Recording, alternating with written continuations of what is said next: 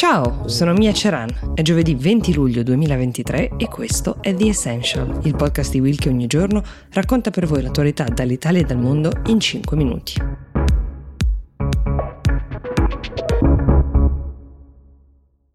Oggi vi racconto la misteriosa vicenda di un soldato americano, si chiama Travis King. Martedì scorso quest'uomo ha attraversato uno dei confini più pericolosi al mondo, quello tra le due Coree, quella del sud e quella del nord. Lo ha fatto senza alcuna autorizzazione e fino ad ora senza neanche una spiegazione. Quel che si sa di questo soldato è che ha 23 anni, era a distanza in Corea del Sud, la Corea diciamo amica degli Stati Uniti. Durante il suo soggiorno era stato arrestato, pare perché aveva aggredito o preso a calci la macchina di un ufficiale sudcoreano ha trascorso due mesi in carcere per questa faccenda e una volta uscito ad attenderlo c'era un volo organizzato per lui proprio dagli Stati Uniti, dall'esercito uh, degli Stati Uniti. Lo avrebbe dovuto riportare dritto in America, ma dopo essere stato invece accompagnato fino all'aeroporto pare che il ragazzo si sia volontariamente allontanato per andare a fare un tour della celebre zona di confine tra le due Coree. Ora, esistono pochissimi tour operator come potete immaginare che organizzino questo tipo di tour molto particolari e delicati. Parliamo della cosiddetta zona demilitarizzata, che però, nonostante il nome, è in realtà una delle zone più militarizzate al mondo. È una striscia di terra all'altezza del 38 parallelo che fa da cuscinetto di fatto tra una Corea e l'altra, larga 4 km,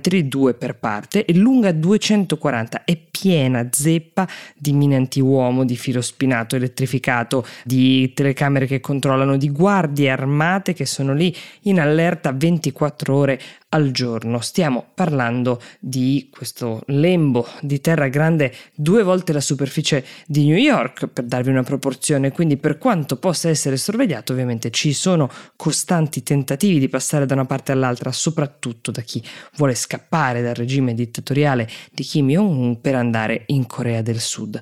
Travis King però è stato visto anche ridere poco prima di allontanarsi per attraversare sempre volontariamente pare, questo confine. E ora le diplomazie di mezzo mondo si interrogano perché lo ha fatto? È un ammutinamento? Lo ha fatto da solo per conto di qualcuno? La famiglia di Travis King, che sta passando delle ore non semplici cercando di capire se quando rivedrà il ragazzo, sostiene che probabilmente ci deve essere stata una qualche pressione. I precedenti nella storia sono quasi tutti dall'epilogo drammatico, tranne uno di fatto, quello di quattro soldati che alla fine degli anni 60 si ammutinarono, si unirono alla Corea del Nord, dove vennero fatti prigionieri, ma anche usati, pensate, per fare la parte dei cattivi americani nelle produzioni cinematografiche di regime. Uno di loro dopo 40 anni è stato liberato, gli altri tre invece sono morti in Corea del Nord.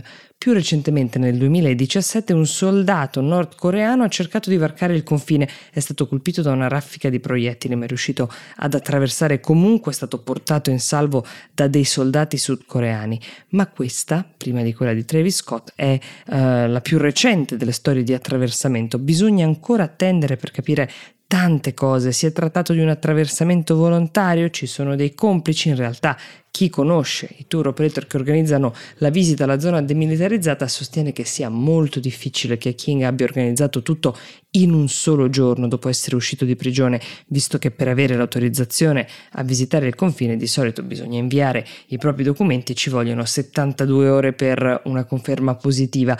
L'altra domanda che sorge è come userà politicamente parlando, la Corea del Nord, questo soldato che ora sembra essere proprio nelle mani del governo di Pyongyang, in passato. La Corea del Nord ha tenuto in custodia dei soldati stranieri per qualche mese, a volte anche per anni, a seconda dell'uso diplomatico che voleva farne, si è comportata in un modo o nell'altro. Forse anche Kim Jong-un però non ha ancora capito chi sia realmente quest'uomo e si domanda come possa essergli utile.